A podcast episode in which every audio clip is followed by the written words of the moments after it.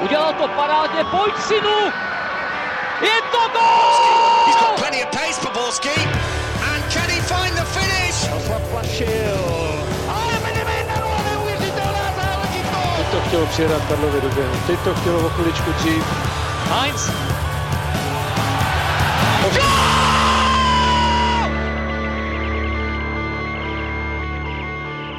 Dobrý den. Jirenko, já se tě ptám, proč? Pronesl Bohuš v legendárním dědictví. A stejné otázky si tady budeme v následujících minutách pokládat taky my. A tím pádem začíná nový díl Fotbal Focus podcastu. Vítejte. Hlavním tématem nebude nic jiného než velké trápení české reprezentace a konec Karla Jarolíma. Podíváme se ale také na ligovou scénu, kde si dohloubky rozebereme skvělé tažení z Lína. A kdo se na téhle katovně bude podílet? Do horkého křesla usedl boss oblíbeného magazínu všech fotbalových fanoušků Football Club Karel Herring. Ahoj. Ahoj, dobrý den. Čas si našel taky David Eneček ze Seznam zpráv. Ahoj. Ahoj. Telefonní sluchátko si na Moravě zvedl redaktor deníku Sport Michal Koštuřík a nebude chybět ani tradiční tvář s bilancí 25 matches, 25 wins and 14 KO. Známý hrubián a legenda všech kvalitních pizzerií Pavel Jahoda z webu čtsport.cz. Ahoj. A ošlehán větrem a mořskou solí vás od mikrofonu zdraví Ondřej Nováček. Tak nebojácně do toho, jelikož dnes nás toho čeká opravdu hodně, poslední dny totiž patřili národnímu týmu, který však totálně vyhořel po špatných výkonech v Lize národů, prohrál s Ukrajinou 1-2 a následně pak v přáteláku dostal výprask 1-5 od Ruska. Kouč Karel Jarolím tohle už neustál a u týmu skončil. Karle, Heringu, ne Jarolíme, je odvolání kouče Jarolíma tou správnou cestou? Jak bys to jeho angažma obecně zhodnotil? Co se týká odvolání, tak tam už opravdu eh, nebylo jiné varianty, protože tam to, co mohlo být špatně, tak tam bylo od eh, nízkého nasazení chyb obrovských taktických a tak dále. Takže tam už jiná, eh, jiné cesty nebylo. Co se týká obecně jeho působení, já bych to vzal trošku ze široká. On samozřejmě není hlavním vyníkem toho stavu, v jakém český fotbal je. Český fotbal tady dlouhodobě, nebo to vedení, tam se spíš bojuje o moc, bojuje se o to, kdo povede komisi rozhodčích, porcuje se medvěd a samozřejmě v tu chvíli šel fotbal jako takový výchova stranou. Proto je pravda, že ten hráčský potenciál, který teď máme, není tak kvalitní, jak býval v minulosti. Na druhou stranu jsou věci, které jdou vyloženě za ním. To jsou věci e, taktické, jsou to věci, co se týká obrany. On nevyřešil za celé svoje období e, defenzivu. Takže myslím si, že i k některým bodům se budeme ještě postupně vracet, ale e, to období bude opravdu hodnoceno jako velmi neúspěšné a e, negativní. Tak já jsem, když jsem se snažil nad tím zamyslet, na touhle otázkou a vytáhnout aspoň jednu informaci, která by mohla být vlastně v tom angažmá pozitivní, tak mě skutečně napadlo v takové té šedi, kterou angažmá Karla Jaralíma provází, tak snad to, že dával šanci některým mladým hráčům, což úplně dřív nebyla tradice. Faktem je, jak říkal Karel, to angažmá nebylo povedené a myslím, že už by se dalo dokonce říct, že, nebo já osobně si myslím, a bavili jsme se o tom v předchozím podcastu, že Karel Jarolím už měl skončit dřív a z tohle nebylo žádné východisko po těchto dvou zápasech. Já bych ještě k tomu dodal o tom hledání nebo zkoušení. Uh, on to měl ze začátku těžké, protože měl jedinou přípravu a potom už nastoupila uh, ostrá kvalifikace, která skončila uh, neúspěšně. Ale potom bylo období, kdy teď vlastně v poslední době, kdy on z osmi zápasů měl sedm přátelských. Jenomže já mám pocit, že my jsme pořád, nebo oni pořád hledali, hledali a hledali tak dlouho, až se ztratili, jo? protože tam opravdu to, toho zkoušení bylo až moc. On to možná schrnul dobře jako Biankto po tom zápase s Ruskem, že jim chyběl líder, ale to se fakt není čemu divit, protože když nenastupujete ve stejné základní sestavě dlouhodobě, ať už to bylo kvůli zraněním nebo kvůli tomu, že se pořád něco hledalo, jednou se hrálo s pěti obránci, jednou se čtyřmi, tak prostě ten líder tam ani nemohl být. A dopadlo to, jak to dopadlo. Já si myslím, že jsme se tady už o tom bavili v minulosti, že Karel Arolí měl asi ukončit po té neúspěšné kvalifikaci, protože tam už tam vlastně za ty dva roky nenašel to optimální rozestavení, našel tu optimální sestavu, nenašel ty lídry a z toho se pak jako těžko staví do další kvalifikace. Tak, my jsme tady vždycky v tom podcastu jsme se už často bavili, že klíčem k úspěchu nebo jednou ze základních věcí úspěchu je mít funkční obranu. A to pro mě jeden z nejvýraznějších faktorů, proč Karel Jarolím neuspěl, jelikož on to nastavení nenašel. Byla to neustálé rotace a jestli teda budiš rotujeme v útoku, i když se ukázalo v obou těch zápasech, které si více rozebereme, že ti hráči neví, co hrát, neví, jak na ten systém ideálně být nastavení, tak ale obrana byla pro mě nejpalčivějším problémem hmm. a bolestí.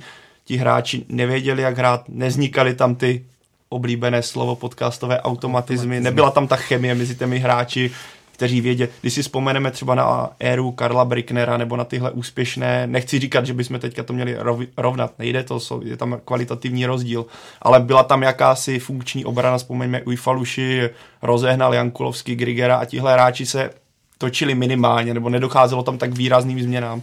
A tohle, když nemáte, nemáte se možnost opřít o tu zadní linii, tak je to vždycky problém. Jako, když už se bavíme o té obraně, já jsem se díval na poslední zápasy a e, přesně to co, e, to, co říkal Pavel. A teď třeba nebudu mluvit o éře Karla Bricknera, ale podíval jsem se i, e, když hrála reprezentace pod e, Michalem Bílkem, pod Pavlem Vrbou. Tam prostě automaticky na krajích byl, v té první fázi byl Gebre Selassie, Teo, eh, v levé straně byl, na levé straně byl David Limberský, uprostřed Tomáš Sivok a někdo se třeba vedle něj střídal. Ale bylo to tak i v přátelských zápasech. Ve většině přátelských zápasů začínala tahle čtveřice.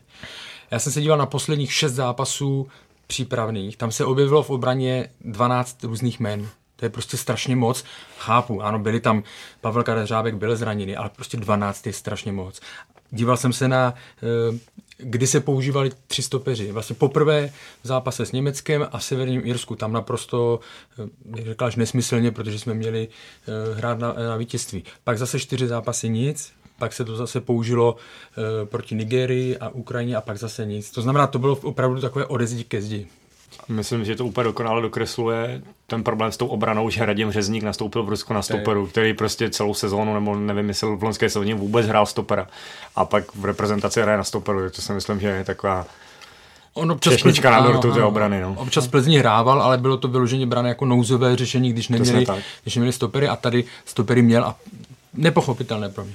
A další věc, teda poslední, který, než se vrhneme k té další části, uh, když už se tady bavíme o těch stoperech, tak tam nebyl žádný přijde žádný lídr. Jak se mluví Marek Suchý, tradiční postava, základní sestavy, kapitán Bazile, tak nikdo z těch hráčů to nedokázal potvrdit v reprezentaci, že by tu, os, tu odpovědnost vzal na sebe v té obraně, což mně přijde, že vždycky tam někdo takový byl, ať už to byl Tomáš Sivok, Ujfaluši, můžeme pokračovat. Vždycky tam byl někdo, kdo to dokáže řídit. Teď mi přišlo, že tam nikdo takový nebyl.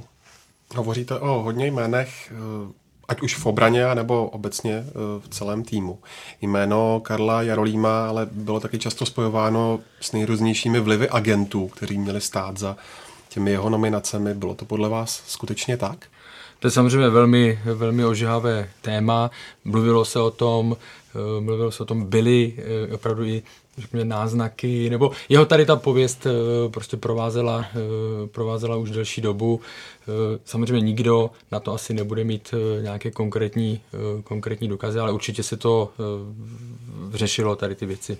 Vždycky každý trenér bude mít, a teďka nechci hájit Karla Jarolíma, ale vždycky každý trenér bude mít své oblíbené hráče, které třeba do té nominace zařadí na úkor někoho, kdo má třeba lepší formu, komu ale ten trenér věří víc, tak si ho dá mu přednost, protože ví, co od něho čekat, ví, eh, kam ho dát a ví, jakým stylem ho bude využívat. Ale přesně jak říkal Karel, vzpomeňme na kauza Lukáše Dropy, která asi zůstane navždy spojená s Karlem Jarolímem, kdy Lukáš Dropa z ničeho se objevil za, v české reprezentaci, potom se o něm mluvilo, on sám mluvil o zájmu Sevy a podobných věcí a skončil tam, kde skončil. Takže tohle pro mě je v tomhle tématu asi nejvýraznější, ale jak říká Karel tady, že bychom teďka mohli říct, to tak skutečně je.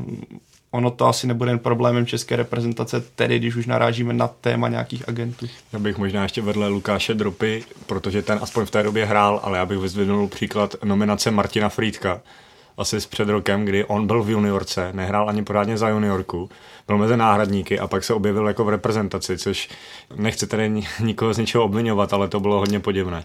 Těch jmen tam bylo opravdu, od času do času se tam objevily opravdu zvláštní, eh, zvláštní jména. Bohužel eh, v té situaci, a to teď nevím, jestli to spadá do tohoto tématu, ale opravdu tam bylo období, nebo my jsme se dostali do situace, kdy eh, hráč, který v Lize zahrál dvě, tři kola po sobě nadprůměrně, tak už bylo velmi pravděpodobné, že dostane nominační pozvánku, což je samozřejmě až um, úsměvné. Na druhou stranu zase třeba u Antonína Baráka se to povedlo, no, takže... Já jsem si to tak sečetl a Karel Jarolím si za těch 25 měsíců plus minus vydělal něco přes 16 milionů korun. Tu smlouvu nastavovalo ještě minulé vedení Fatscher v čele s Miroslavem Peltu a podle mnohých hlasů byla velmi těžko vypověditelná. Tu smlouvu samozřejmě je třeba respektovat, ale přesto přijde vám ta suma za tu odvedenou práci adekvátní? Tak já bych to řekl tak, že moderní fotbal je nějakým způsobem nastavený, změnil se v biznis a ty částky, které se platí i průměrným hráčům někdy jsou tak enormní, že mě to ve, svém, ve své podstatě ani zase tak nezaskočilo nebo nepřekvapuje, protože skutečně, když se podíváme, a nemusí to být ani trenéři, ale i hráči, kteří berou nějaké částky, které jsou třeba vyšší než hráči v italské lize, tak pro mě osobně to zase taková eh, věc, že bych si tady řekl, že jsem naprosto šokován tím, kolik Karel Jarolím vydělal. Zase mě to tak neuráží, spíš mi vadí, když už narazil na tohle, že Karel Jarolím nedokázal sám odstoupit ze své funkce a že mi osobně přijde, nevím, jestli to tak skutečně, že velmi lpí na tom, aby vlastně dostal ty peníze, že nedokáže, potom prohře s Ruskem věřím, že z deseti trenérů velké procento by řeklo, nemám tomu týmu co dát, vypadá to, že hráči se mnou nejdou nebo nedaří se to, končím, rezignuji. Takhle mi to přišlo, že to bylo zase takové držení se stébla a držení se korita, ale to je můj takový pocit, nevidím do toho úplně tak detailně. Ono, co se týká peněz, to taky, vlastně, že bychom to nějakým způsobem kritizovali, tak to může znít nějakým způsobem závistivě nebo tohle. On, někdo mu ty peníze nabídl, on to logicky přijal. Je pravda, že e, Karel Jarolím si tyhle věci uměl vždycky ošetřit, i co se týká e, smlouvy, která byla e, zjevně nebo zřejmě v jeho prospěch, takže tak to je. A samozřejmě, když budeme porovnávat poměr cena výkon, tak všichni se shodneme na tom, že to nebylo, že to nefungovalo. Kluci už to tady říkali, navíc Karel Jarolím měl dobrou výchozí pozici, protože reprezentace scháněla tréna na poslední chvíli, byl v Mladé Boleslavi, měl své jisté, takže ta reprezentace mu musela něco nabídnout, aby, aby vlastně šel, šel trénovat národní tým, takže v tom bych asi problém neviděl. Pojďme se podívat na jeho možné nástupce, o nich se diskutuje už nějakou dobu. Eh, Pavle, kdo je podle tebe tím hlavním favoritem a koho bys ty osobně rád u národního týmu viděl?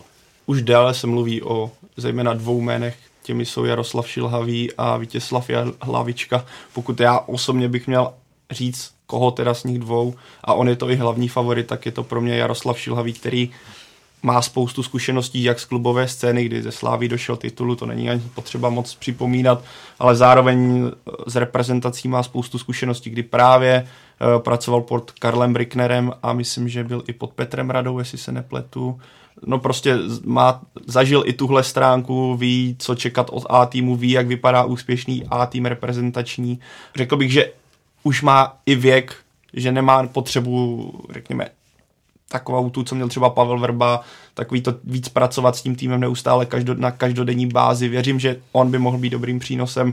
Pak tu máme to Vítězslava Lavičku, který rovněž zkušený trenér, rovněž zkušenost eh, z reprezentací teďka U21, ale pod ním úplně nezářila, což si myslím, že mu bere trochu na kreditu. I z tohoto důvodu si myslím, že je trochu za uh, trenérem Šilhavým.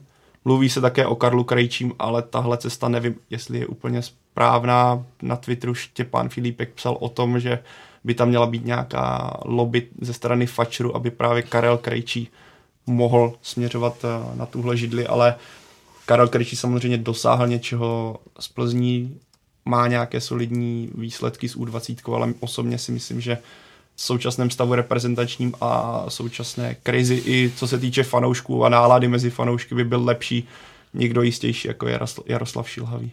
Z těch, co eh, připadají v úvahu, tak opravdu si myslím, že na to v úvozovkách nárok mají za předchozí výsledky a za předchozí práci Jaroslav Šilhavý a, a Vítězslav Lavička. U něj, eh, co jsem tak zaslechl, tak eh, k němu má výhrady Roman Berber. Berber v podstatě se ví, že to bude, nebo je to on, kdo bude vybírat nového trenéra, tak možná v tom bude pan Lavička znevýhodněný, ale, ale to, co už tady říká Pavel, Jaroslav Šilhavý dokázal ne na jedné štaci, ale v několika štacích, eh, že umí ten tým eh, vést. Je to velmi, na naše poměry je to eh, úspěšný a velmi dobrý trenér. Aha, mám, informace, že by to měl být právě pan Šilhavý. Eh, napovídají tomu třeba i kurzy sáskových kanceláří, které od rána se hodně snížily na něj, ale já bych viděl tam raději asi Vítězslava Lavičku, kdybych si měl vybrat mezi Šilhavým nebo Lavičkou. I vzhledem k tomu, že tahle ta kvalifikace se mu z 21 nepovedla, ale ta minulá se mu povedla, dostal se na to euro a sázel tam právě na hráče, jako je Souček, Šik, Jankto a to jsou ti hráči, kteří už by měli, měli pozvednout ten A tým, tak si myslím, že by tam mohla být dobrá návaznost, ale kdybych měl neomezený rozpočet, tak bych se asi podíval do zahraničí. Ono to zahraničí, to se možná ještě k tomu dostane, co se týká té návaznosti. To je, může být strašná výhoda. Jo? Zažili jsme to uh, pana Bricknera, který vlastně převzal reprezentaci ve chvíli, kdy měl uh, silné ještě zkušené hráče a postupně si tam přiváděl ty, které měl v těch dvou ročnících 21. Že jo? Takže a prostě naprosto přirozeně si to tam eh, zapadlo. Zase se budeme bavit o tom, že kvalita je jiná, ale, ale bylo vidět, že ti hráči pod ním, eh, tím jmenovaní, jako je Patrik Šik a tak dále, už pod ním pracovali, fungovalo to dobře. Takže je to jedna, eh, určitě by to nebyla, si myslím, nějaká špatná nebo šlápnutí, šlápnutí vedle. Tak, přijde mi ty obě cesty takové přijatelné. V obou případech mi přijde, že tam není nějaký obrovský rozdíl, že bychom si řekli, že Jaroslav Šilhavý je úplně někde jinde, nebo Vítězslav Javička je někde úplně jinde. Já už o tom mluvím dlouhodobě, ono se to nestane i v návaznosti na vedení Fača, protože už se o tom mluvilo dříve, nestalo se to. Rád bych třeba viděl u české reprezentace Zdeňka Zemana, ale to je můj osobní pocit vůči němu, ale on už je, zaprvé si myslím, že on už je částečně za Zenitem, a vedení Fatscher by na takového člověka, který je, má ty morální hodnoty trochu někde jinde, by nikdy nepřistoupilo. Ale kdybych si měl idealisticky vybrat, možná v jiné době, tak bych si dokázal představit, že Zdeněk Zeman, člověk nepolíbený tím českým prostředím, který umí pracovat s mladými hráči, by mohl přispět tomu týmu něco. Ale to je taková úplně teoretická, co mě ten tak teďka napadl. Ty jsi tady, Karle, zmínil jednu podstatnou věc a to je fakt, že nového trenéra bude vybírat Roman Berber. Jak se to stane, že nového trenéra vybírá zrovna tento člověk? No to je těžká otázka, na, o tom jsem mluvil na začátku už vlastně, že, že prostě ten for, e, náš fotbal v tom e, to vedení, prostě tam není e, cítit z, z něj, že by jasnou prioritou byla ta fotbalová stránka zaměření na, na to, že nám ujel vlak, tak to nějakým způsobem dohnat, pracovat na, na zlepšení, tak samozřejmě má takovou pozici, jakou si tam, jakou si tam získal a bohužel, z mého pohledu bohužel o tom bude rozhodovat, nebo z velké části bude rozhodovat on. Existuje sportovní rada nedávno vytvořená, uvidíme, jestli eh, to s nima bude rozebírat, jestli ji přizve. Sám jsem na to zvědavý. Pro mě jdou ty výsledky i za Romanem Berbrem a já si myslím, že on by měl i sám vyvodit. Zase mluvíme i v idealistickém. Jsi dneska v ideál... ideálním světě. Tak, i, tak já bych, teďka jsem mám takovou ideální chvilku, takže v ideální světě si myslím, že i Roman Berber by po takovýchhle výsledcích a po tom propadu, který českou reprezentaci potkal, by měl vyvodit sám z toho následky a sám by měl rezignovat. V ideálním světě. Ono se to nestane, takhle ale podle mě by měl skončit, protože tohle jde i za ním. On byl u toho, když on už je u té reprezentace dlouho, je u toho, když ta reprezentace propadla uh, v žebříčku o x procent a zhoršila se i výkonnost. Teďka je to, jak ty už Karel mluvil, je tam nějaký propad generační, ale myslím si, že i jde to za ním a bohužel, ale tady je takové to držení se koryt a v tomhle je ten český fotbal takový dost specifický. Podíváme-li se ještě na další jména, která kolují, tak jedno z nich je i eh, jméno bývalého kouče národního celku Josefa Chovance. Jak moc je, Davide, tahle možnost podle tvých informací reálná? Já si myslím, že to není v žádném případě reálné. Nebo takhle, pokud by to bylo reálné, tak už bych věřil v českém fotbale úplně všemu, protože... Tak. Ideálně, že by třeba byl i na dvou židlích. No, to si myslím, že, že byla spíš jenom zástěrka Romana Berbera, že chtěl vzbudit asi nějaké obavy, nebo nevím, jak to nazvat, ale myslím si, že, že to není možné, aby trénoval reprezentaci člověk, který netrénoval ani v klubu už tolik let. To, to, bychom, to by byla zase asi A který navíc nebyl úspěšný eh, no, v poslední no, no, no. Připomeneme jeho angažmá u no, Slovanu Bratislava. No, kde, ho, kde ho vyhodili s tím, že to je zpátečnický trenér, no tak... No ve mě to zbudilo obavy dost, ale jestli no. se to stane, tak eh, slibuji, že jeden díl Fotbal Focus podcastu přejmenujeme na Josef Chovanec Focus podcast. No, materiálu by bylo dost o čem mluvit. No, no to, to by. Zastavíme-li se ještě u toho vámi zmiňovaného eh, zahraničí, tak tam by to, Karle, nejspíš ale asi schořelo na penězích. I kdybych odhlednul od těch peněz, samozřejmě, zase se budeme bavit o na koho bychom chtěli dosáhnout. Jestli někoho, kdo eh, kde si před 10-15 lety byl s někým úspěšný jo, a byl by cenově dostupný, ale já si myslím, že v tuhle, já jsem tady těm věcem poměrně otevřený, e, nikdy jsem nekritizoval třeba co se týká Sparty, tu cestu, že se vydala, kritizoval jsem třeba to, že zvolila uh, prostě špatného trenéra, ale takže já jsem k zahraničním uh, trenérům otevřený, ale v tuhle chvíli si myslím, že by to nebyla, uh, nebyla dobrá varianta, protože by ten trenér zase přišel k týmu nebo ke svazu, který funguje uh, tak, jak funguje. Není to prostě uh, stabilní doba, není tady jasně dané nejsou tady jasně dané priority, měl by to velmi složité. Hmm. Jürgen Klinsmann je volný, jsem slyšel.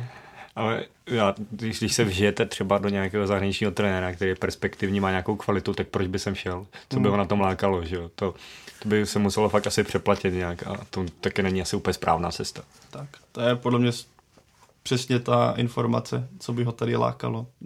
Tady není vlastně vedení svazu je takové, jaké je, generace není silná, ten potenciál, že by měl přijít blízko úspěch, který třeba to kouče katapultuje o nějaké patra ještě výš, tady úplně není teďka v současnosti. Taková otázka na tělo, ale myslí si, Karle, že česká reprezentace v tuhle chvíli padla až na samotné dno?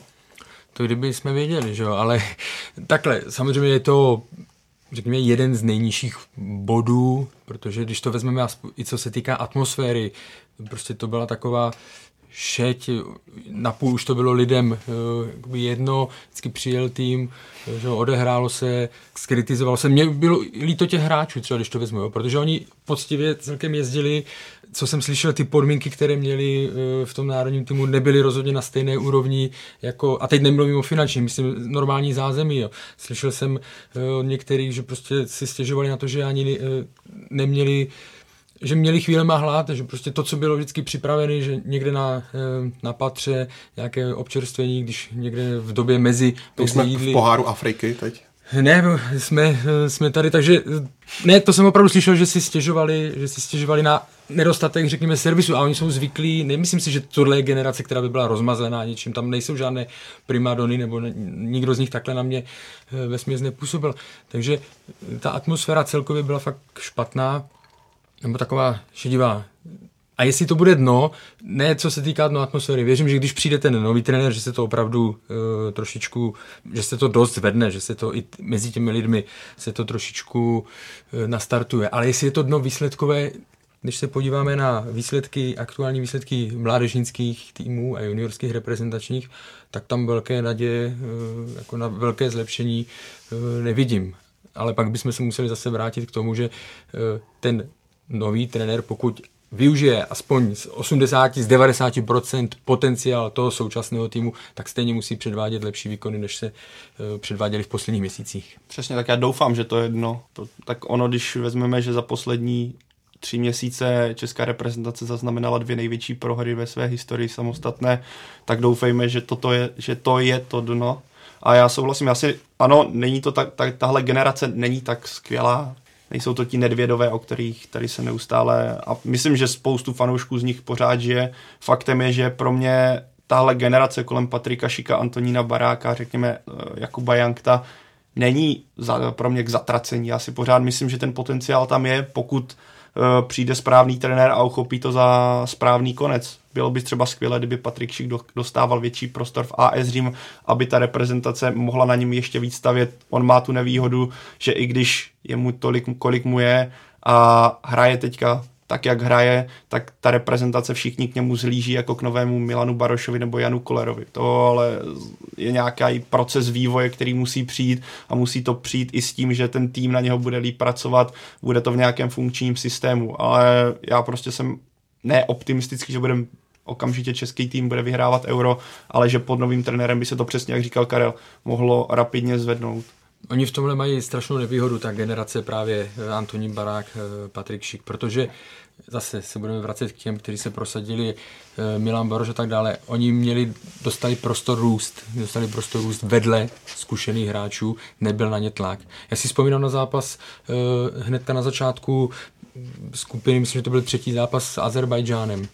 Češi měli problém střílet branky předtím a Patrik Šik v té době už měl, eh, měl hezky rozjetou tu sezonu a teď se přijelo s tím, že nás zachrání, eh, nás zachrání Patrik Šik a vlastně hodil se tlak eh, na, na mladého útočníka, který na to ještě logicky nebyl připravený a samozřejmě, že se tam i v tom trápil, protože on to cítil, pak si zbíhal do prostoru, kde vůbec normálně nemá být, protože to chtěl strhnout a tak dále. To je nevýhoda těchto kluků, že oni nedostali prostor, aby mohli vedle někoho, vedle někoho růst. Stačí příklad uh, Marek Hamšík na Slovensku, když už hrál v Neapoli velmi dobře a začali z něho dělat lídra, nebo že teď ten nás dotáhne daleko. A on na to v té době taky ještě nebyl připravený. Ale až tam vedle něj dorostli i další, byl tam Škrtěl, byli tam další, tak to pak samozřejmě uh, už vypadalo jinak. Ještě si vzpomenu na jeden říkal, nechci to zdržovat, když na, v baráži o mistrovství světa 2002 uh, jsme prohráli v Belgii a pak se hrála odveta. A do odvety eh, v prvním zápase nemohl hrát Tomáš Rosický a do odvety už byl připravený. To byl rok 2001. Takže eh, Tomáš Rosický už byl eh, na, na špičkové úrovni, ale pořád ještě v rámci toho týmu to nebyl hráč, který by byl schopen to rozhodnout sám, nebo jak to říct. A tenkrát vím, že Pavel Nedvěd a všichni ti zkušení hráči, jo, vrací se Rosa, bude to dobrý a tak dále. A naložili na něj strašně velký tlak, nebo se na, na něj naložil. I on potom později o tom mluvil, no, že to bylo pro něj až nepříjemné, že opravdu eh, a nezvládl to taky samozřejmě jako ostatní, ale nezvládl tu roli tehdy. Roli tehdy. Tam teďka není podstatě mi přijde, že tam nejsou takový ty hráči, na které by ta ten tlak a hmm. ta kritika mohla jít z, těch, z té starší generace. Ne, když třeba chybí Vladimír Darida, který byl teďka zraněný, tak to všechno směřuje právě tady těm mladým nadějím, které okamžitě čeští fanoušci hledají toho spasitele, toho zachránce, ten idol, ke kterému budou zlížet, jako zlížili k Nedvědovi, jako zlížili Kolerovi a to prostě teďka není. A ten zbytek řekl přesně Karel, to už asi nemusím tady Někdy u toho fotbalu si vzpomenu vždycky na to, pozor na to, co si přejem, protože když je pak nějaké období, kdy Tomáš si, a kdy se řekne Tomáš si už je starý, už je pomalý, už je takový, tak ano, není už nejrychlejší, ale pak když tam není, tak je, nebo tady ty typy hráčů, tak je strašně vidět právě okolo kterého hráče to stálo, i ta kabina a tak dále. A když vám tam zmizí ta přirozená hierarchie eh, v té kabině, tak je to i na hřišti strašně znát.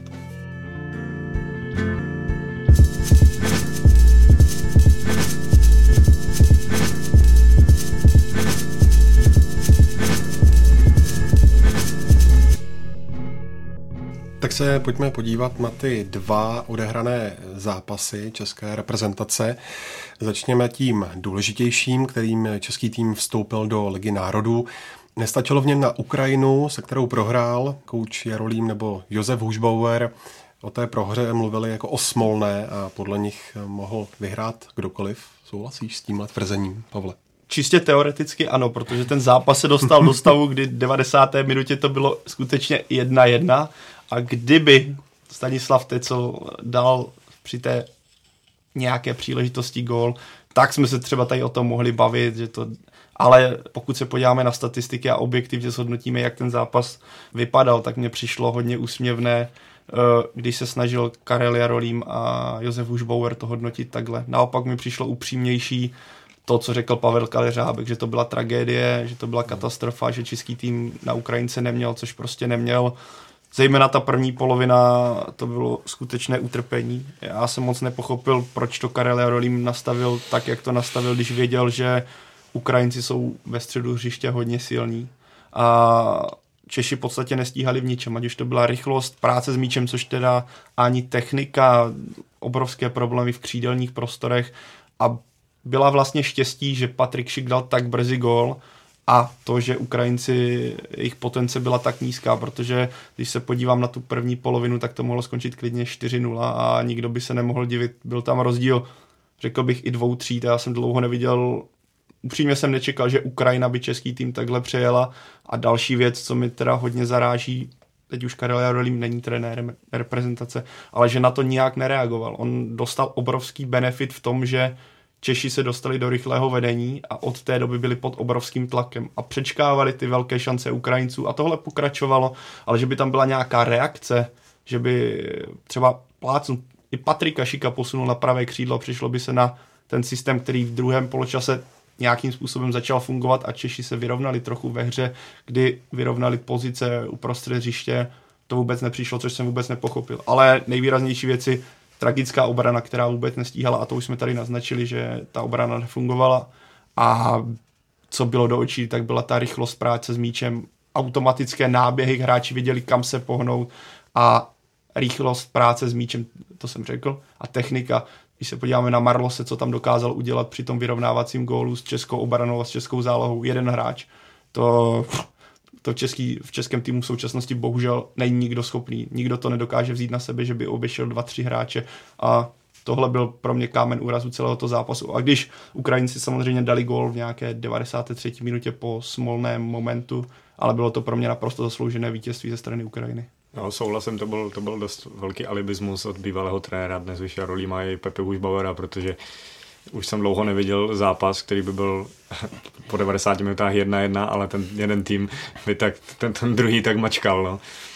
Eh, jak to už tady bylo, možná bych jenom dodal, jako Marlos tam celý zápas se dělal s českou obranou cokoliv, co cokoliv chtěl, udržel míč a oni ho začali okupávat až v 80. minutě. Asi bych to neměl radit, ale kdyby, ně, kdyby ho třeba přijel někdo v 10. minutě, tak by možná neměl takové sebevědomí, ale bořil ho tam až v 80. minutě, začal okopávat úplně zbytečně. To už je asi jedno. Jenom ještě možná bych dodal, ten, ten inkasovaný gol si myslím, že jde hodně za ten rozhodující gol je hodně za Pepou Hušbauerem, protože kopnout na staveném čase roh brankáři přímo do náruče, to za to se trestá už v žákovské kategorii.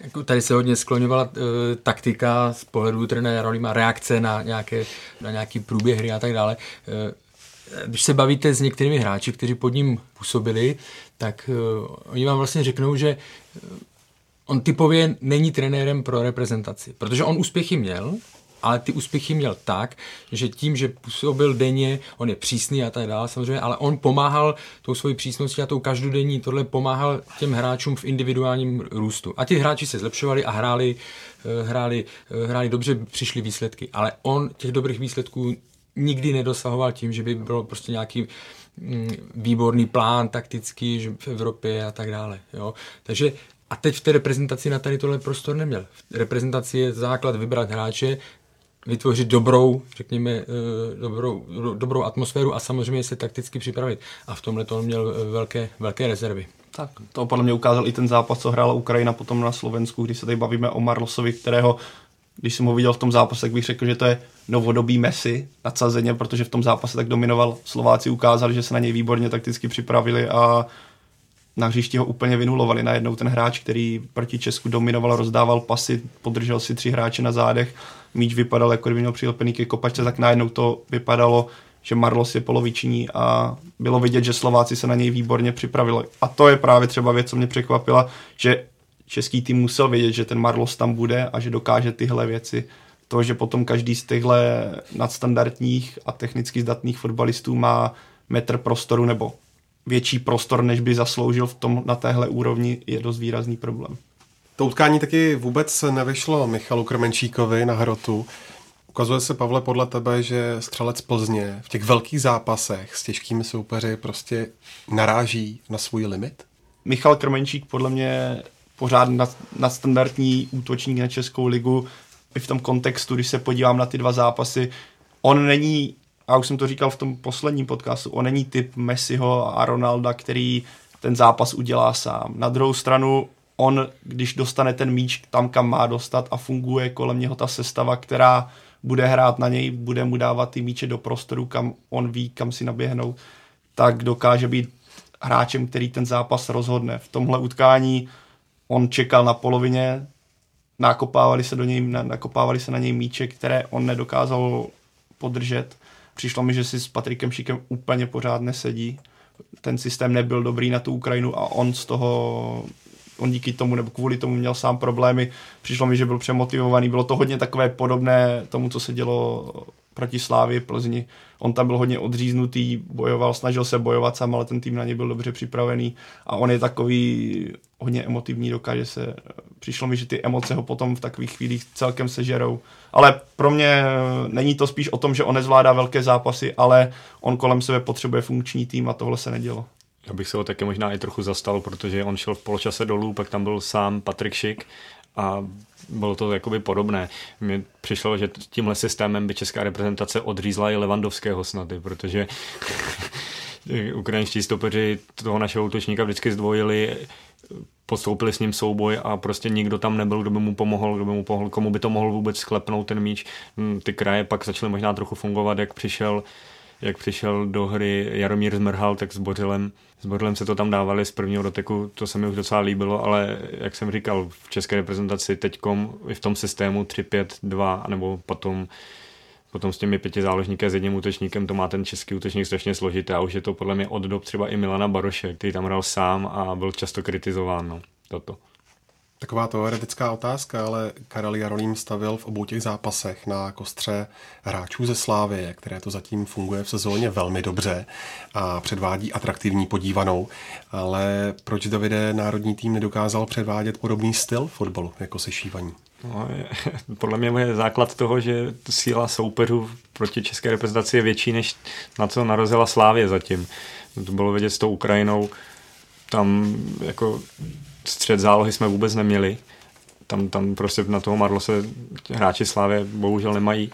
A je to možná i tím systémem trochu. Zase, zase bylo jich tam sice hodně z té slávy, ale hráli trochu něco jiného než pod Trpišovským. Tak, já si myslím, že to je ten zásadní, eh, zásadní problém ten rozdíl tam je v kvalitě mezi ligou a mezi, mezi reprezentací, ale e, většinou nebo ve směs platívalo, nebo platí to jako výhoda, když je víc hráčů z jednoho týmu, protože mají, znají se dobře, e, vyhoví si, automatizmy tam jsou, jsem, chtěl aspoň jednou použít. Jo.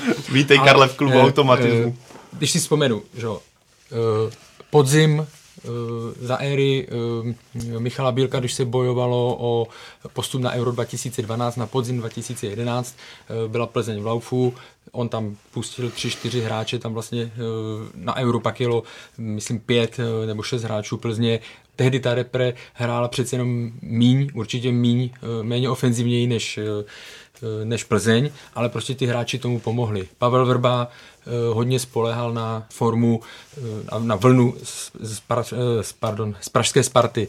Jo, proto vlastně pod Vítězslavem Lavičkou ty hráči, jako byl Kadeřábek, Dočkal, ty hráli spolu, byl tam v útoku Lafata, takže byl tam na levé straně Ladislav Krejčí, takže to taky pomáhalo. Víme, že Španělsko profitovalo z toho, když tam byli hlavně hráči Real Barcelona Bayern, Německo, takže umí to být výhoda, ale ten zásadní rozdíl tady v tom je, že eh, proč eh, ti slávisti nepředvedli takový výkon, že ty týmy, každý z těch týmů nebo každý z těch trenérů preferuje úplně jiný fotbal. V čem podle tebe čeští hráči zaostávají, Pavle? Ale je to fakt skutečně otázka rychlosti práce s míčem i rychlosti celkově, úroveň techniky a pak se tady můžeme bavit o těch dílčích věcech, ale přijde mi, že tyhle body jsou pro mě nejrych, nej, nejvýraznější a tenhle zápas s Ukrajinou to hodně ukázal Prostě jsou tam vidět momenty, kdy český hráč potřebuje víc doteků na některou akci, potřebuje, trvá mu to mnohem déle než některým protihráčům a je to znát a chybí mi tam ty individuality, které dokáží vzít něco na sebe i za cenu toho, že to skazím, že jdou do kličky, do odvážné kličky, která buď vyjde a bude se o tom mluvit dlouho, nebo nevíde a prostě hrozí proti akce, ale tihle hráči, kteří nehledají takovou tu, takové to alibistické řešení českém fotbale chybí a taková ta kreativita, nadstandard, nadstandardní řešení, to je taková ta vlastnost, která mi u českého fotbalu momentálně chybí a je to znát jak v lize, tak i v reprezentaci. Ten zápas s Ukrajinou to nádherně, když to vezmeme, tak on to nádherně shrnul, všechny ty problémy, eh, a, nebo plusy, jo, když vezmu brankář, s tím nemáme problém, byť samozřejmě ten uh, druhý gol uh, částečně šel na vrub uh, Tomáše Vaclíka, ale předtím měl několik uh, superových zákroků, takže v brance my problém nemáme. My máme problém v obraně, což se taky potvrdilo. My máme problémy v záloze, uh, kontrola míče a tak dále. Tady se u nás formuluje rychlost, rychlost, rychlost, já to opakuju po XT, ale zapomíná se, že jde hlavně o rychlost s míčem a tam my máme, tam my máme velké problémy, protože my buď všecko náhodně doteků, nebo prostě to technicky uh, nezvládáme, ale to už jde zase od, od, od výchovy. Takže podle mě ten zápas zhrnul opravdu všechny i ty plusy, které ještě máme, ale i ty, i ty minusy odhalil ještě víc. Třeba v minulosti hodně český fotbal těžil třeba i z taktiky a z těch automatismů a teď, jak se to pořád mění, tak to tam není. Jo. Tak no, ano, ano. Taky jsem si dal automatismus. už, jsme, už, už, je tady hetrik. Teďka ještě zbývám já. Ale jo, Karle, přesně, třeba mě překvapuje jako ten faktor té kreativity a té právě rychlosti s míčem. to už je nějaký dlouhodobější faktor, ale celkem mě zaskočil, do jaké situace se dostala vlastně problematika stoperů, kteří teďka nejsou. Za prvé, ty, kteří by mohli, tak nehrají. Bohužel Stefan Simič je v AC Milan, ale nehraje. Tomáš Kalas bohužel je pořád jako na gumě připevněný k Chelsea a lítá z klubu do klubu navíc.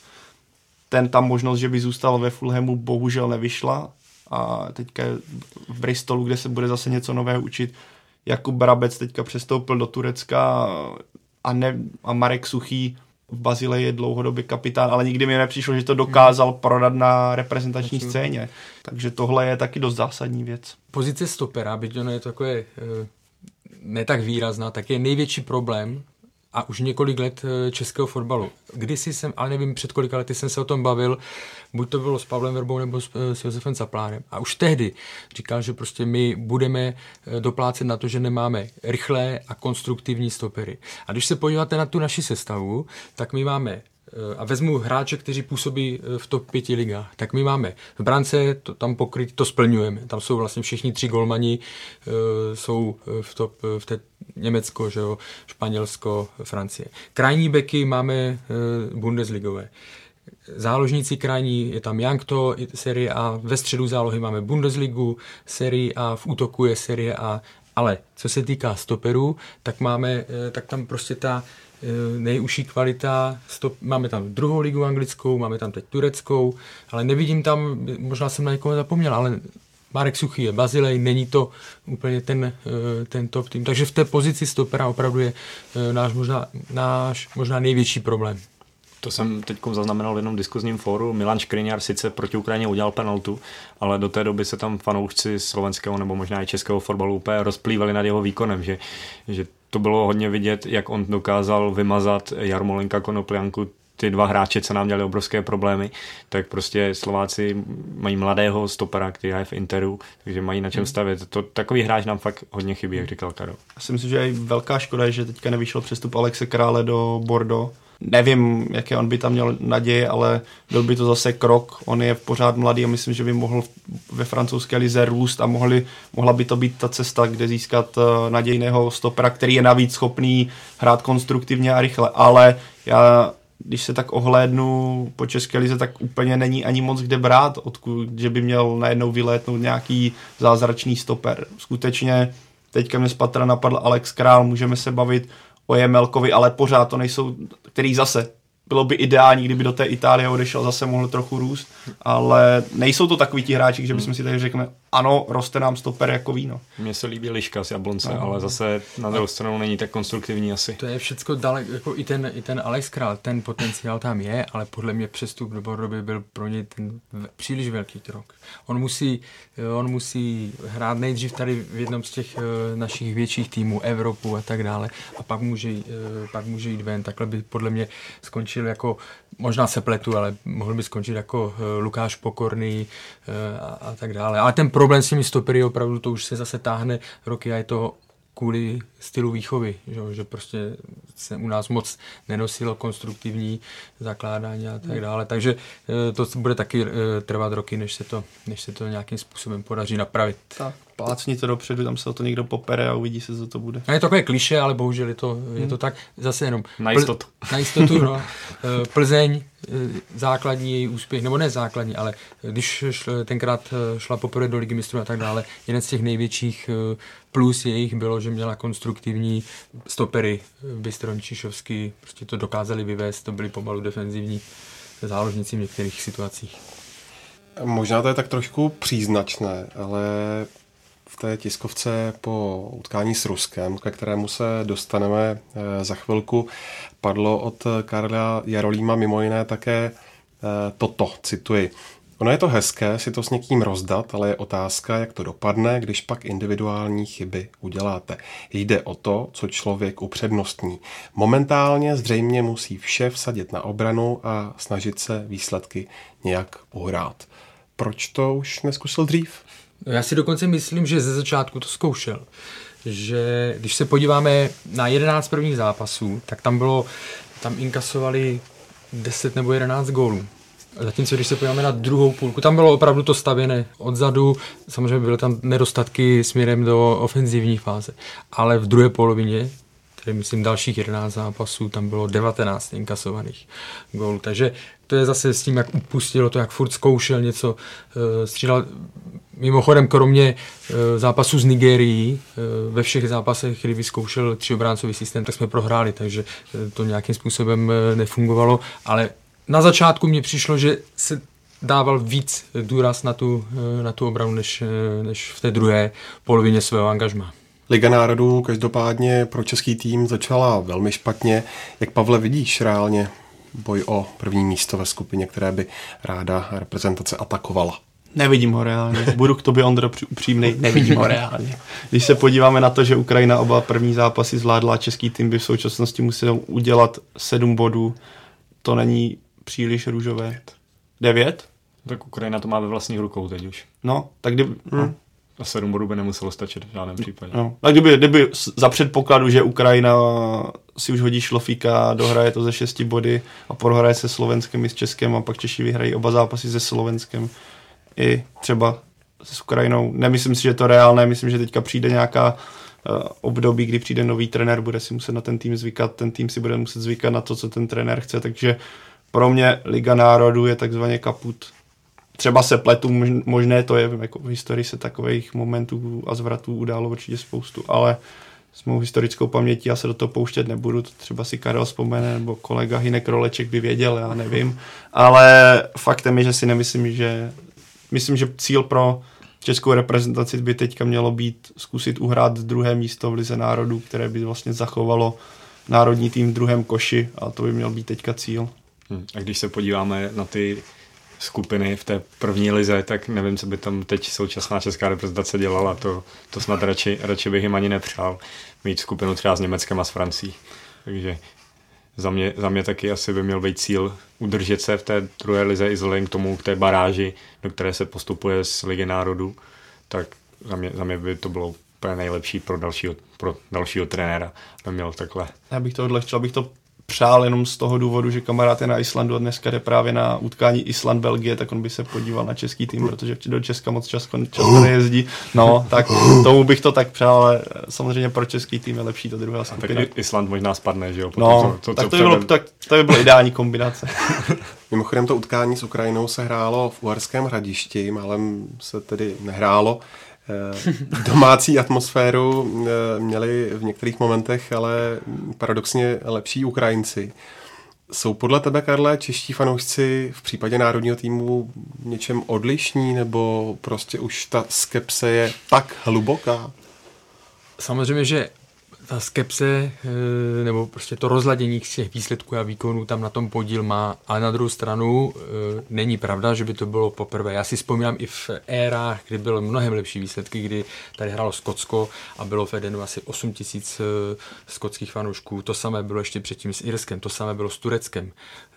Já vždycky jsem v tomhle směru spíš kritický jako k, naší, k našemu naturelu. My neumíme hm, projevovat, nebo tak držet s tím týmem, eh, projevovat ty emoce, tu vášeň eh, a když se nedaří, jako asi jsme fanoušci úspěchu, nebo jak to nazvat, protože eh, to není opravdu jenom otázka tady toho zápasu, jo. To, to se stávalo... Nebo fotbalu, to je nebo fotbalu, to se stávalo prostě v minulosti. To by skočti fanoušci nemohli jezdit už posledních 15 roků nikam, protože Skotsko, když vyjede ven, tak tam prohraje, eh, akorát eh, většinu nedá ani gól, nebo to tak v jednom období to tak bylo.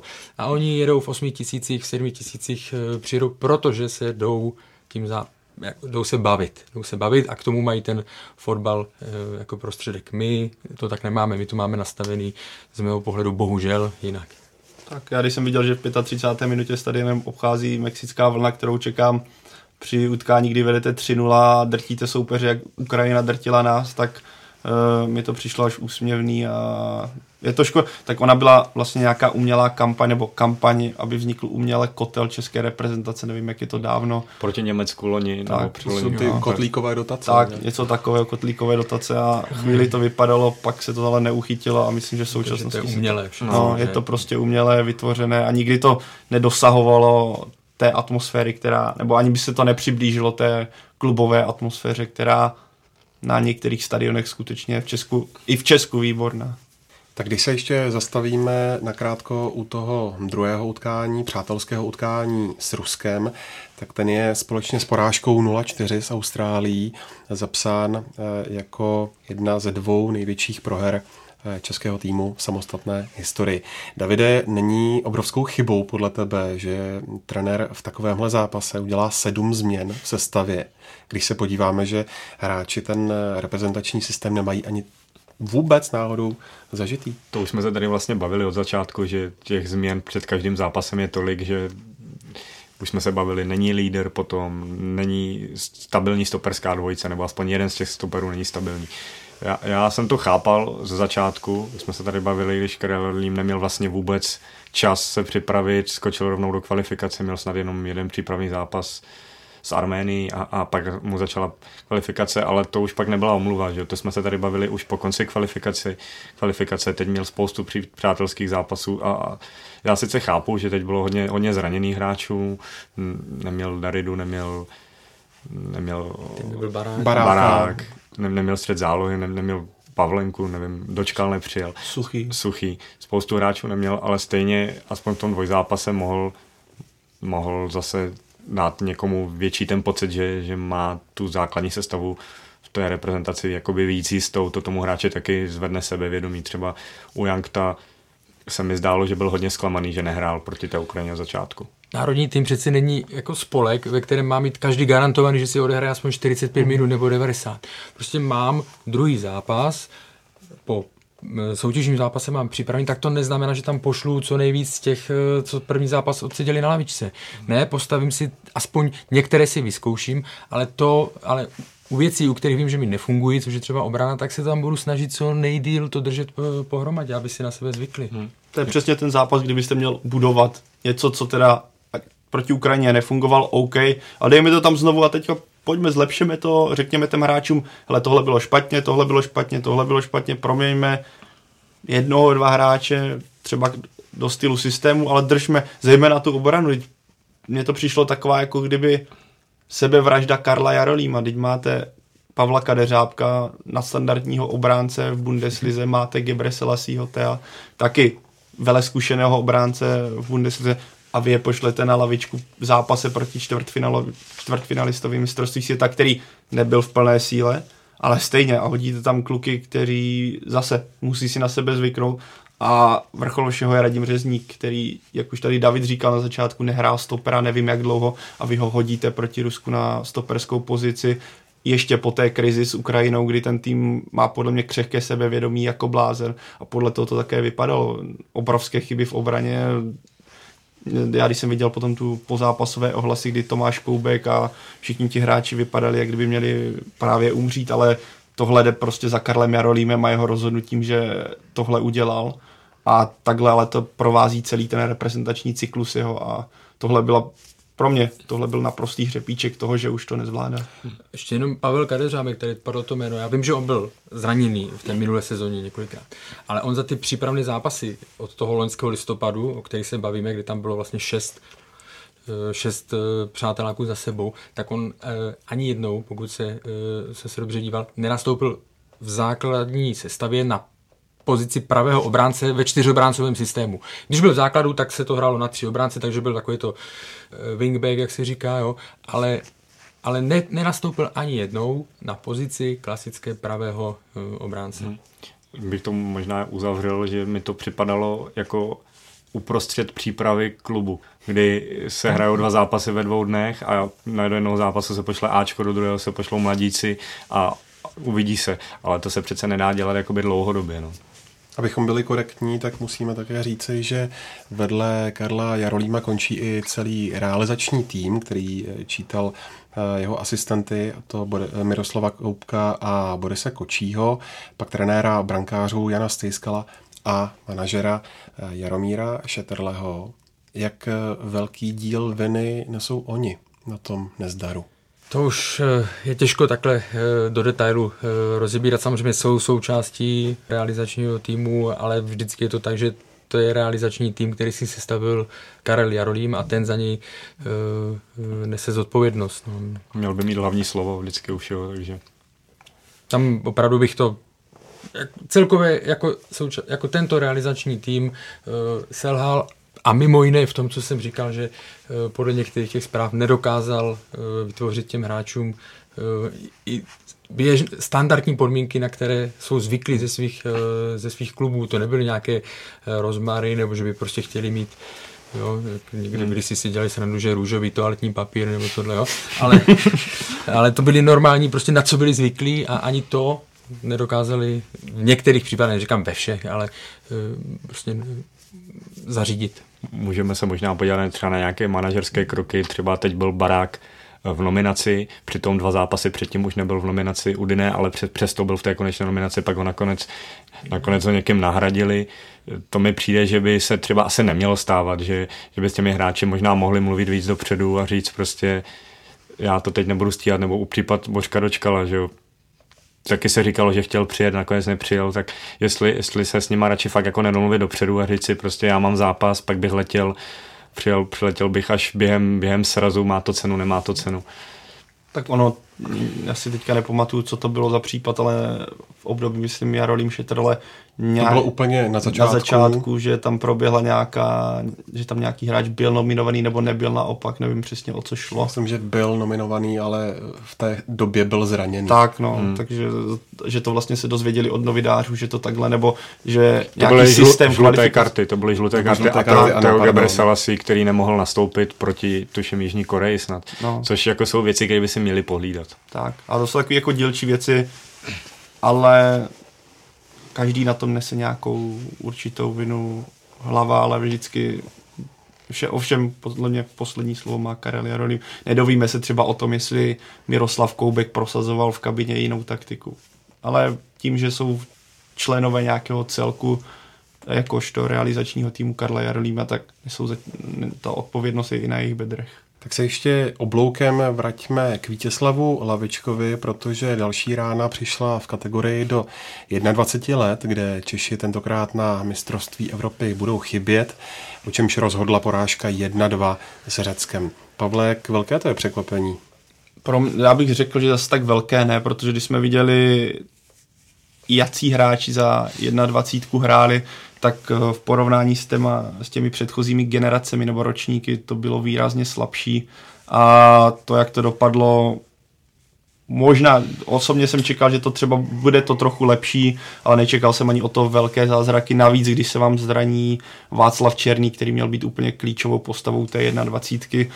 Měl to být hráč, který tam bude dělat rozdíl a bez takového hráče ten tým nemůže fungovat kor, když prostě máte ten ročník nebo tu generaci, která tam teďka je, která není nič, nějak extra výjimečná a nejsem si úplně jistý, eh, který hráč třeba může. Kdybych teďka měl vypálit, koho by si měl vzít okamžitě eh, trenér do Ačka, tak úplně si nejsem jistý, že bych vlastně věděl koho.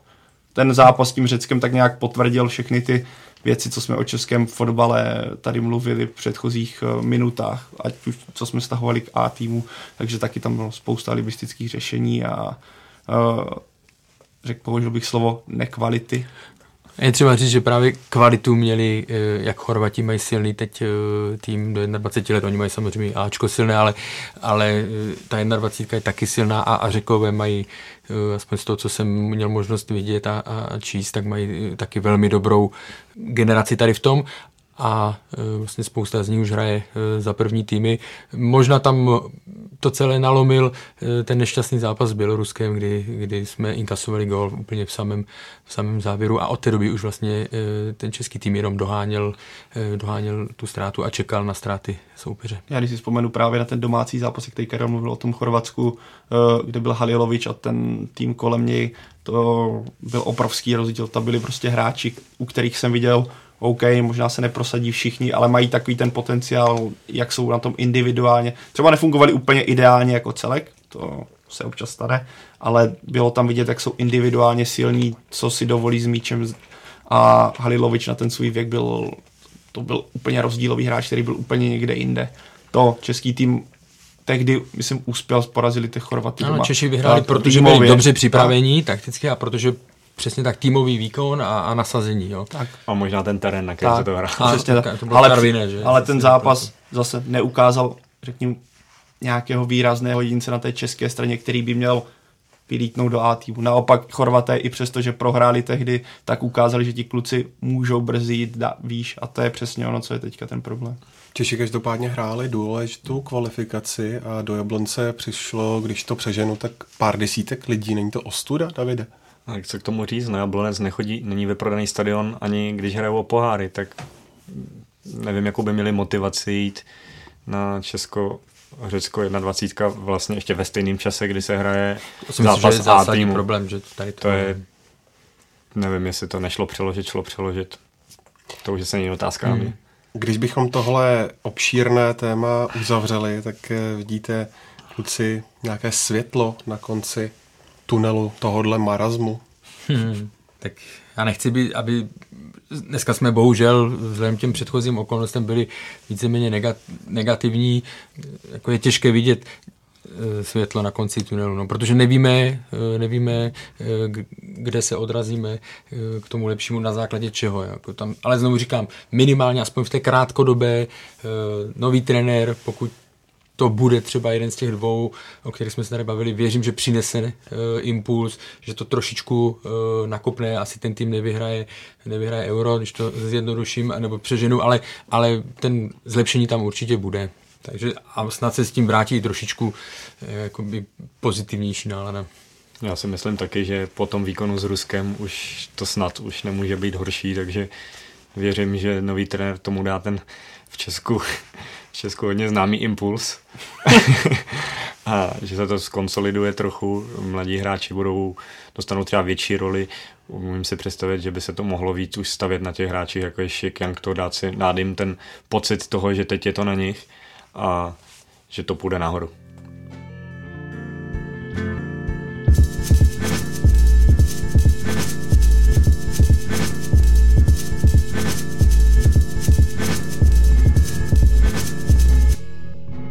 Od negativního tématu se teďka pojďme přesunout eh, k něčemu pozitivnějšímu.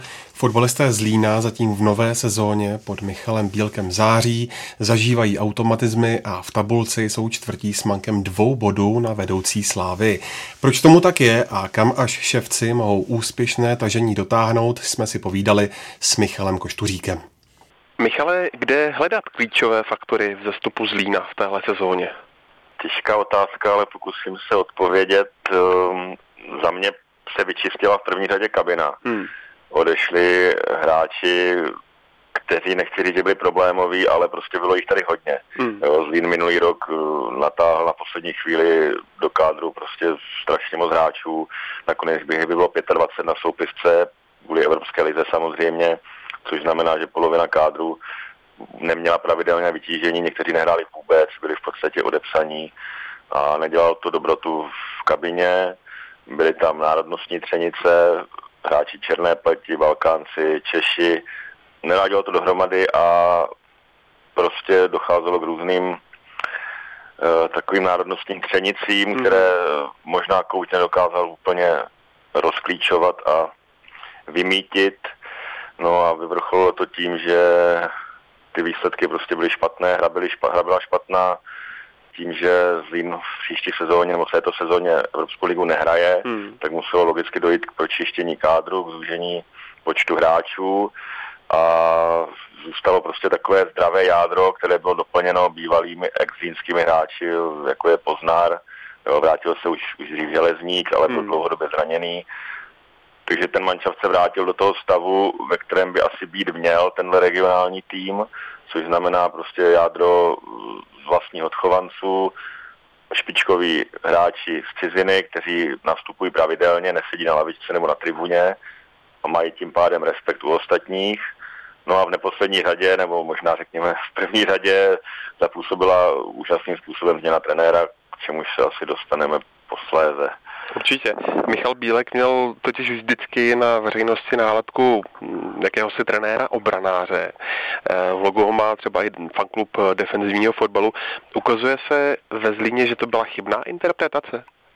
Takhle, já bych se nechtěl moc vyjadřovat k jeho působení v reprezentaci, protože o reprezentaci de facto nepíšu, hmm. jenom pokud se pohybuje na moravském území výjimečně, takže nechci říkat, proč hrál takhle s nároďákem, proč na, ně, na něj takhle lidi nahlíželi. Pamatuju si to samozřejmě tu dobu. Myslím si, že on pracuje pořád stejně. Vždycky jde o to, jaký má dispozici kádr. Pokud v nároďáku vyhodnotil, že český tým může pouze nějakým stylem konkurovat evropské špičce, tak prostě narouboval tenhle styl na mužstvo, aby to nevypadalo líbivě, tak výsledky byly, jo, to je hmm. nespochybnitelné. Čtvrtfinále eura, jak nedávno říkal jeden expert, to už dlouho prostě zase nezažijeme, jo, hmm. takže hmm. doba to docení, tu jeho práci, byť chápu, že ten styl nebyl líbivý, ale jsem si jistý, že on podobně de facto stejně pracoval třeba i v hlavě, kde působil chvíli před příchodem do Zlína, odkud byl odvolán po pár měsících, ale on, on pracoval prostě stejně jako teď ve Zlíně, akorát ten hráčský materiál neměl takový, aby ty jeho představy, které jsou poměrně náročné, mm-hmm.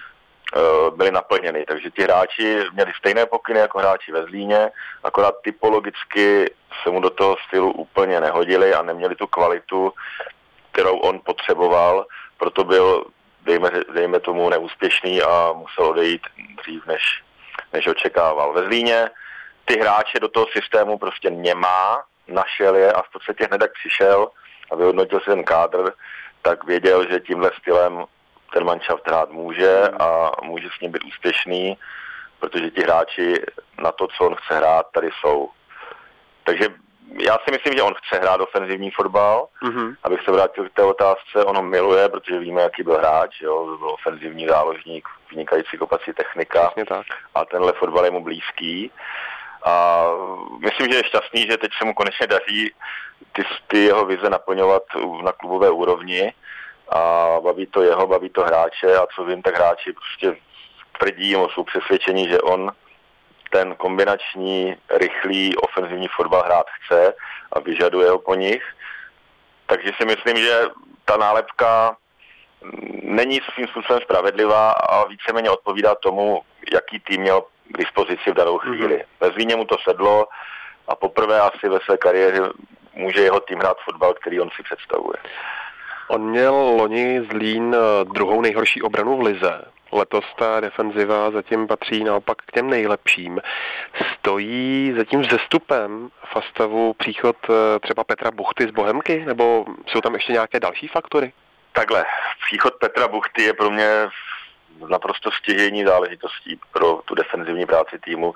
Když to řeknu natvrdo, tak bez něj si tu tříčlenou obranu nedovedu představit, hmm. protože A mě strašně překvapil, i když jsem ho znal z hlavy třeba, trenéře podával velmi dobré výkony, ale nebylo to tak výrazné, navíc hlava tehdy dala čtyřobrácovým systémem, což bylo něco jiného a jedinec tam až tak tolik nevynikl.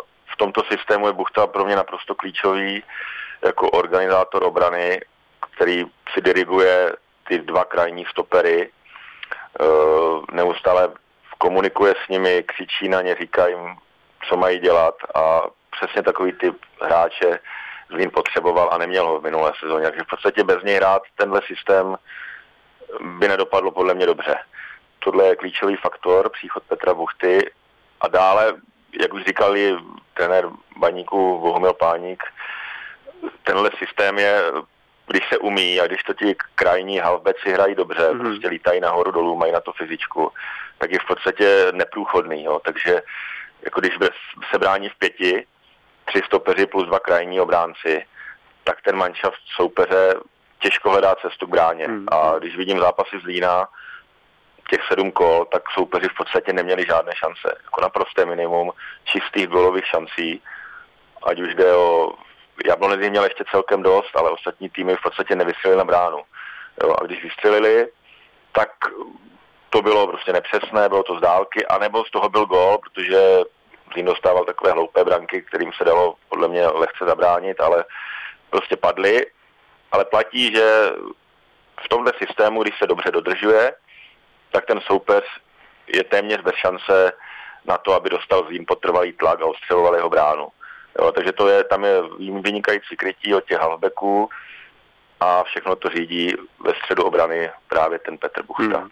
No a pak už tady taky padlo jméno Tomáše Poznara, eh, s ním je eh, vepředu taky Jean David Bogel. Eh, oni už teď mají v podstatě lepší gólovou bilanci než v celém minulém ligovém ročníku, tak v čem tkví to jejich kouzlo? No, jako žádný tým v lize nemá takhle dva urostlé útočníky, soubojové, silné, hmm. bojovné a týmové. Jo, nevidím podobný manšaft a je to obrovská síla, hlavně na tyhle dva útočníky strašně těžko těm stoperům hraje, protože oni prostě jdou do každého souboje, Poznar je vynikající hlavičkář, Bogel je paradoxně viděl o něco vyšší, tak o něco horší hlavičkář, ale zase je vynikající technicky a dokáže si se na ten míč počkat a nejde tak každou cenu do vzdušného souboje. Mm-hmm. No a ti stopeři prostě mají práci s oběma, ve vzduchu i na zemi. Poznar většinou naskakuje první do hlavičky, Bogel je za ním, prodlouží mu míč a hned může vzniknout přečíslení. Já myslím, že na, tenhle, na tyhle dvě věže české týmy nejsou zvyklé a obráncům se opravdu hraje těžko. A navíc zásadní pro mě je, že oba dva, jak už jsem říkal, jsou týmoví. Když vidíme, jak Poznar přeje Bogelovi, jak ho chválí, jak uznává, že to je číslo jedna ve zimském útoku, jak má vynikající formu, jak mu fandí, protože byl dlouho zraněný a nemohl se prosadit. A na druhou stranu Bogel oslavuje Poznarovi góly, jak už říkal trenér Bílek v rozhovoru, jakoby je dal on sám, tak to je prostě mm-hmm. úžasná ukázka toho, jak ten mančav drží při sobě a speciálně tihle dva útočníci, kteří jsou fakt pro každého nepříjemní a dokáží ty stopery unavit jo, tím hmm. množstvím soubojů, které podstoupí, tou bojovností, tou zodpovědnou prací i dozadu, tak prostě nenechají té obraně ulevit. A myslím, že v tomhle má v tuhle chvíli obrovskou sílu, možná troufnu si říct, ve dvojici útočníků největší v lize, jo, protože většina manšaftů z té špičky hraje na jednoho útočníka, Zlín jediný hraje v tomhle systému na dva a ještě takhle silné, takže pro ty soupeře je to něco nového a než si zvyknou, tak třeba prohrávají. No a taky jim určitě hodně pomáhá to křídelní duo Matějov Bartošák, které taky hraje výborně. Matějov uh, už má taky pár gólů na svém kontě. Co říct k ním? No, myslím, že mají oba dva góly plus asistence, hmm. což je na jejich poměry vysoký nadstandard. Nepamatuju si v podstatě, kdyby Matějov dával góly. On tady je spoustu let a ty on góly prostě nedával. Neměl ani asistence. Bartošák byl loni asi tak 23. hráčem týmu, chodíval na tribunu, na lavičku, občas si pár minut kopnul a taky to vypadalo, že už v podstatě se neprosadí v kariéře, že už to má za sebou to nejlepší, co jsme zažili v Liberci. Dneska jsou v tomhle systému naprosto klíčoví. Tyhle dva halfbeci jsou po každé systému 3-5-2 stěžení dvojcí, která prostě musí ten mančav táhnout nahoru i dolů, ofenzivě i v defenzivě a oba to splňují na můj vkus až překvapivě dobře. Zvlášť Robert Matějov, to je, to je unikátní hráč pro mě. To je, musím přiznat, že to je můj oblíbenec, který má věci, které jinde v České lize nevidím. Jo. Co se týče individuálních dovedností, sebevědomí, mm-hmm. klidu na míči, to je něco, v podstatě se divím, že hraje ještě ve Zlíně, a teprve trenér, trenér Bílek z něj dokázal vytáhnout to nejlepší, byť to s ním nemá lehké, hlavně neměl na začátku, kdy Robo se moc necítil na tenhle systém, protože to bylo to je o hodně oběhání, on je takový trošku pohodlnější hmm. hráče, ale dostal se do toho, pochopil to a dneska je pro mě nejlepším krajním záložníkem lize v tuhle chvíli, jo. Což o čem svědčí ty jeho body, to není jenom nějaká taková laciná chvála, když si podíváte na jeho čísla, a naběhané kilometry a tu práci v obou směrech, tak to je, to je fantazie. Jo. A jako kdyby dneska někdo toho hráče přesadil do Sparty, nebo do Plzně, nebo možná i do Slávě, tak ten hráč musí, musí s fleku hrát v základu, podle mě. A, a vidím zatím práci Tedera Bílka, který prostě z něho vytáhl jako opravdu, opravdu to, co tam v hloubi bylo, hmm. ale co předchozí trenéři nedokázali z něj dostat. A jsou tam nějaké tlaky, že by případně Matějov mohl odejít? No tak teď už neodejde, protože skončil přestupní termín. Jasně. Ani nevím o tom, že by na něj byla oficiální nabídka, protože on ještě to jméno úplně nemá. Jo. lidi ho možná znají z minulosti, že neměl čísla, nebyl nějak výrazný. A myslím, že ta špička česká ještě mu úplně nevěří, není o něm přesvědčena. Byť si myslím, že kvalitu určitě na tu top trojku jednoznačně má jo, vyšší než většina těch hráčů, co na té jeho pozici hraje.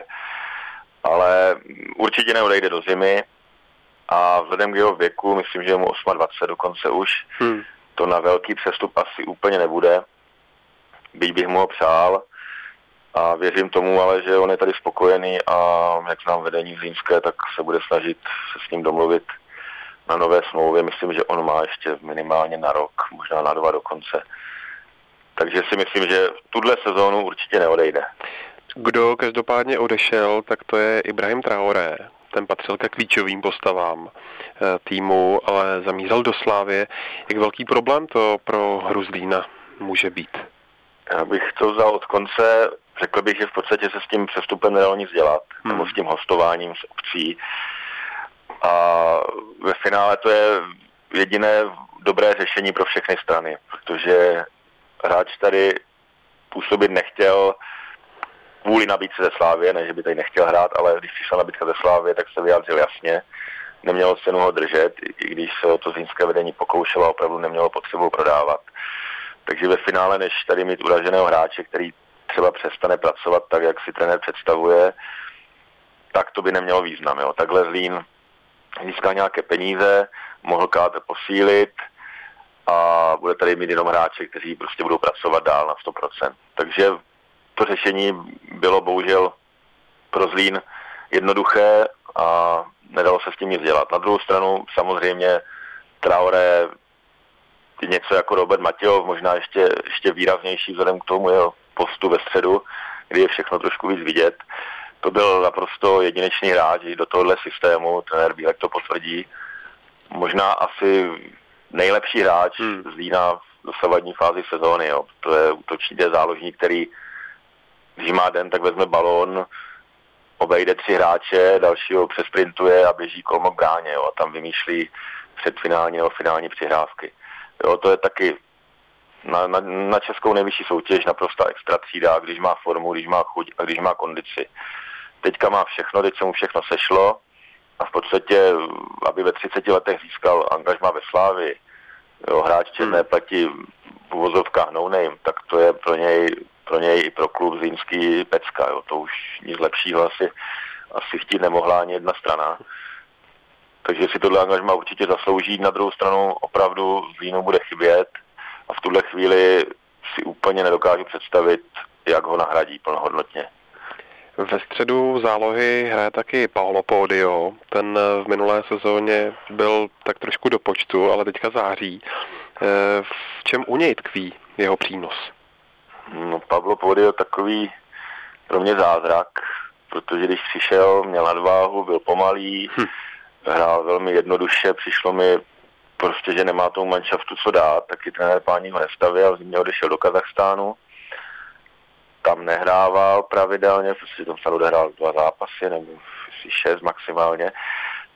S trenérem si nerozuměl, takže se vrátil a čekal jsem, že buď zůstane na tribuně, nebo v Bčku, nebo bude někam na hostování, nebo se vrátí na Slovensko. No. Dopadlo to tak, že trenér Bílek v něm něco objevil, Pablo přišel natrénovaný, zlepšil kondici pod Bílkem, začal si věřit a dneska na pozici šestky taky naprosto nenahraditelný hráč, který sice pořád nemá ty finální přihrávky, které se od něj čekali, když přicházel ve slovenské podbrzové, protože ve slovenské lize měl velmi dobrá čísla na záložníka, ale tady prostě našel svou roli za Traorem a hráčkem na pozici defenzivního záložníka a dělá přesně to, co má v tom systému. Je to, je to klidná síla na míči, hráč s obrovským přehledem, který nevymýšlí složitá řešení, ale vždy přesně ví, kam ten míč má dát a je o vteřinu rychlejší v myšlení než většina ostatních. Hmm. Takže působí velmi, velmi klidně a mám pocit, že dodává týmu takové sebevědomí, hráči se mu nebojí dát míč a ví, že on ho nestratí. On dělá opravdu minimum chyb. Já si nepamatuju, že by udělal nějakou hrubou chybu, že by špatně pokryl míč, špatně rozehrál. On je fakt velice účelně nenápadně a navíc už se našel i ve standardních situacích, zjistilo se, že jako nejlíp z manšaftu, takže myslím, že už má dvě asistence a rohy, přímáky, to už je teďka jeho doména a jeho důležitost pro manšaft stoupá a opakuju, je to velké překvapení hmm. pro mě. Dá se říct, eh, Jaký je systém práce Michala Bílka? Já si pamatuju, když ještě byl v hlavě, tak jsem slyšel eh, co si o rozdaných discích pro hráče. To ještě praktikuje stále? Rozdané disky jsem taky slyšel v hlavě, o tom jsem myslím psal dokonce, ano, si pamatuju.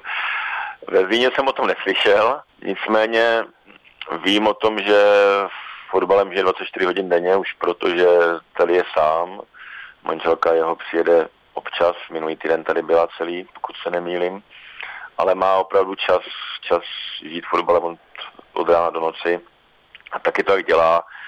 Co vím, tak co říkali útočník Tomáš Poznar, je strašně náročný, až, až, až extrémně, ale ti hráči samozřejmě se na to museli zvykat, ale dneska už v tom režimu jedou, už jim nepřijde nějaký drsný, nenormální a ty metody si pochvalují. Vidí, že to má smysl a hlavně ty tvrdé tréninky se pak odrazí na tom hřišti, že ti hráči ví, že mají naběhané a že jsou schopni toho soupeře zlomit v poslední minutě, hmm. že jim nedochází síly, že mají dynamiku a že ten systém, který prostě do nich trenér celý týden hustí, tak má nějakou platnost na tom hřišti a že vidí, že soupeř s ním má problémy. Jo. Což byla ukázka derby na Slovácku, kde Slovácko vůbec nevědělo, jak hmm. má na hrát a 30 minut se jenom dívalo, jak Zlín hraje s míčem. Jo, takže pro mě ta práce Michala Vílka je úžasná v tuhle chvíli, doteď nedoceněná a vím od hráčů, že jsou s trénem spokojení. Samozřejmě někdo více, někdo méně, záleží na tom, kdo hraje, kdo nehraje, tak to je vždycky. Ale když se podíváme na to hřiště, tak tam jsou ty rysy té trenerské práce naprosto zřetelné a řeknu, že to je poprvé v životě, co ve Zlíně vidím nějaký rukopis, čitelný rukopis trenéra. Jo. Hmm. Poznám, že tohle je to, co trenér to mužstvo učí. Dřív to bylo spíš, spíš na náhodu pod trenérem páníkem hra na rychlé breaky, ale tady je to prostě naprosto cílená spolupráce všech hráčů, celé jedenáctky a přináší to efekt. Zatím to bylo jenom o superlativech, ale přece jenom, Michale, je tam i nějaká slabina? Samozřejmě Zlín není eh, manšaft na úrovni Sparty, Plzně, Slávy, jsou nerozpočtově ani hráčky. Všechno to dohání nějakou strategií, týmovostí, partou. Ty rezervy v herní samozřejmě jsou velké a určitě se v sezóně projeví, nastane slabší období, trenér Bílek na to upozorňuje. Takhle to nepůjde celou, celý rok. Hmm. Jo, takže ty rezervy tam jsou vidět, ale jsou tam vidět méně než v předchozích sezónách, takže, takže zatím je těžké o tom mluvit, co Zlín může potkat za problémy. Každopádně zatím hráčům drží zdraví. Jo, když někdo vypadne, tak je to jeden, maximálně dva hráči, takže jedenáctka se téměř nemění. Ale až ty zranění přijdou, což se asi stane, tak se ukáže, že ten kádr není široký. Hmm. Hlavně co se týče obrany. Tam jsou tři stopy stabilní, mladý Bačo jako čtvrtý, který je schopen zaskočit de facto kdykoliv, ale pak už tam nikdo není. Jo. Takže kdyby se zranil Buchta, kdyby se zranil Gajič, tak si nedokážu představit, kdo tam bude hrát. Jo. Pátý obránce, no pátý střední obránce v kádru není, proto Zlín chtěl přivést Jugase ze Slávě, což se nepovedlo, hmm. to by byla velká posila. Takže tohle je první úskalí, které Zlín může potkat, že narazí na problémy s úzkostí, s úží hráčského kádru. A nechci říkat, že to problém, ale úplně nevyřešená není situace na golmanském postu. Je tam jednička Stanislav Dostál, ale na pozici dvojky je mladý Šiška, který nechytal nikdy ligu. Na pozici trojky je ještě mladší Číš, stejný případ. Takže kdyby se nedej bože zranil Dostál, není tam náhrada. Jo? Proto se Zlíny snažil získat nějakého golmana na pozici 2-3. Přišel tam Slovák Vozák, pokud se nemýlim, ale nevím, do jaké míry je schopen chytat ligu. A na Stanislava dostala taky velice ještě nic nešlo, takže není dostatečně prověřený, dostal pár, pár gólů, které neříkám, že byly jeho, ale byly takové nešťastné, které sebe důvěře, důvěře nepřidají a ještě nebyl v žádném ohni střel, že by musel vyzahovat nějaké klíčové zákroky, kterými by mužstvu pomohl nebo nepomohl. Takže se dá říct, že tam panuje takový otazníček, mm. jak by to vypadalo, kdyby. No, kdyby silnější soupeř zatlačil, lítal tam jeden centr za druhým. Takže tady vidím, tady vidím malinký problém, který by se mohl ukázat, kdyby třeba dostal neměl formu nebo uh, se zranil a musel naskočit někdo za něj. Tady vidím rezervu, stejně jako samozřejmě platí to, kdyby se zranil Vogel v tuhle chvíli, nevidím tam ani pátní náhradu, to je Žiráček, Podio, Jo, jsou to, nejsou to hmm, úplně hmm. zdvojené posty, byť teď Zlín získal Holíka, získal Chorvata Baliče, hlavně v případě Chorvata samozřejmě musí dojít nějaké aklimatizaci, nevíme, jak na tom je kondičně, herně, nezná Českou ligu, Holík se vrátil z Dukly, ten Zlín zná, to je odchovanec, tam by ta náhrada za Traorého eventuálně z části být mohla. Mm-hmm. Ale každopádně platí, že v tom kádru už není 25 nabušených hráčů, ale jich tam třeba 16-17, kteří jsou schopni hrát ligu v kvalitě, kterou si Michal Bílek představuje. A když se ještě podíváme na tabulku, tak z Líny je teďka čtvrtý, má 16 bodů. Jak velké to je vlastně překvapení pro vedení klubu, pro majitele Červenku nebo Zdeňka Krigeru? Myslím, že to prožívají stejně emotivně jako fanoušci, že jsou velmi překvapení. Nevěřím tomu, že tohle očekávali, že to bude až takhle rychle hmm. fungovat a takhle dobře fungovat, že přijdou výsledky i hra zároveň, v podstatě, což se stává velmi mimořádně, hlavně v těchto malých klubech.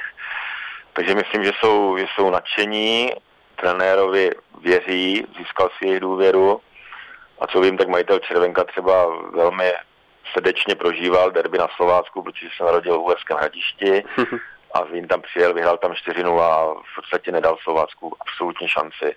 Tak vím, že po tom zápase byl až dojatý a možná se s ním shodnu na názoru, že takový výkon porazný na Slovácku ve Zlíně ještě k vidění nebyl, hmm. no, od zlínského týmu. Takže myslím, že ta jejich spokojenost je obrovská, i proto se snaží trenérovi víc stříc, co se týče výběru hráčů, takže v podstatě odešel Traore a zháněla se náhrada. Nakonec přišel ten Holík, přišel Balíč Chorvat, takže dva hráči za jednoho. Jo, takže věřím, že ta kooperace tam funguje líp než kdykoliv předtím s jinými trenéry. A trenér Bílek samozřejmě svou prací si získal jejich důvěru a má prostor pro to, aby ty svoje vize naplňoval dál.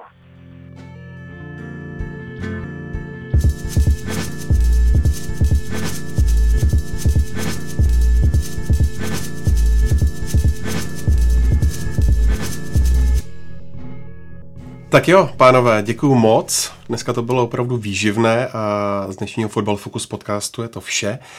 Děkuji za vaše postřehy, děkujeme i vám, posluchačům, za přízeň a milé vzkazy a náměty.